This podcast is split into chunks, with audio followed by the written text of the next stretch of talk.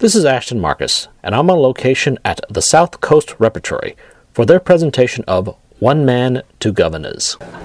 Hi, my name is Ashton Marcus. I'm with KUCI 88.9 FM in Irvine, and I'm with AJ Sclafani. I am a uh, Los Angeles based actor uh, with two master's degrees in Shakespeare, and I uh, am currently in the show here at South Coast Rep. I am an ensemble member, which means that I play several characters throughout the show, but the most notable ones are the uh, Boy Scout and a police officer who reoccurs in certain scenes. Great. Uh, so, can you tell me a little bit about the play? Uh, well, it is based on a Commedia dell'arte play called Servant of Two Masters, and it's been updated to 1960s England, uh, and the Commedia tropes have been kind of transported and put onto English characters. And it revolves around a character named Francis Henshall, and he is what's referred to as a Arlecchino or Harlequin, and he is a servant who's always hungry and he's always looking for food and looking for money and he ends up getting two different bosses and he has to hold two jobs at the same time which is extraordinarily difficult. And at the same time as all of that there's two love plots going on and uh, cross-dressing and mistaken identity and all kinds of hijinks are happening um, and sprinkled in on that in our production there's a healthy dose of uh, improv and interaction with the audience You know, usually when I think about classical comedy, basically I'm just thinking of the, the no one dies at the end. You know, the, my definition of Shakespearean comedy. Yeah, I'm not. I'm not uh, I don't think uh, my audience is that familiar with this type of comedy.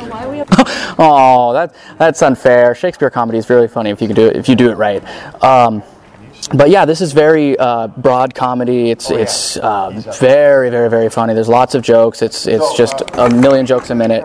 Um, so yeah, it's it's it's based on something that was around in the same time as like Shakespeare, uh, about a little bit later.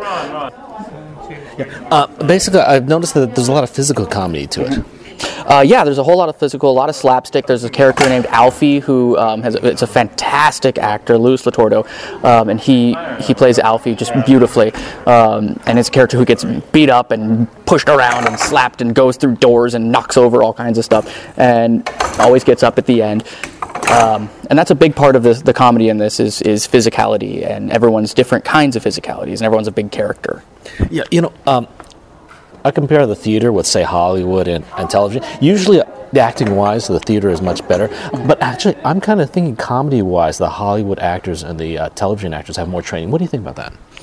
Oh, that I, I, I don't I don't agree with that. Um, I mean, they have a different kind of training. A lot of them have improv and sketch comedy training, but um, a, lo- a good amount of the people that were in our show, we have classical training, we have uh, clowning, we have commedia, we have all kinds of stuff, and we also have improv and we have sketch comedy. Uh, and we draw on all of that for our different characters throughout the show.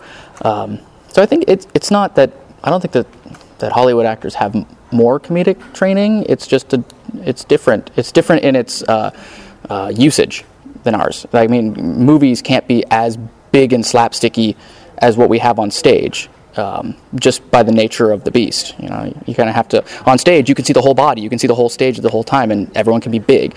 In movies, it's all very close up onto the face and close up on whatever the director wants you to see. So you can be bigger and broader on stage.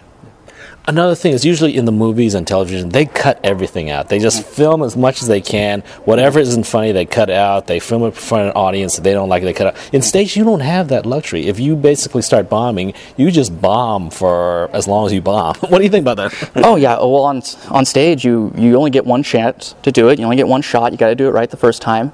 Um, and as for the bombing, it's it's there's actually not a whole lot of times where you will bomb because you can hear the audience reacting, so you can adjust your performance accordingly to your audience. So if you can hear them cricketing a little bit, you know, you can kind of take that information and adjust yourself and, and deliver things a little bit differently, and that might get a response and might kick, get the audience back on your side. Um, likewise, if the audience is really roaring, you can you can roll with that uh, in much a different way than you would do in Hollywood. Hollywood, you kind of just figure, oh, this will be funny, and sometimes it doesn't, and there's no way they can fix that because the audience has seen it after they've already filmed it. well, thank you very much for being on the show. Uh, thank you for interviewing me, and thanks for coming.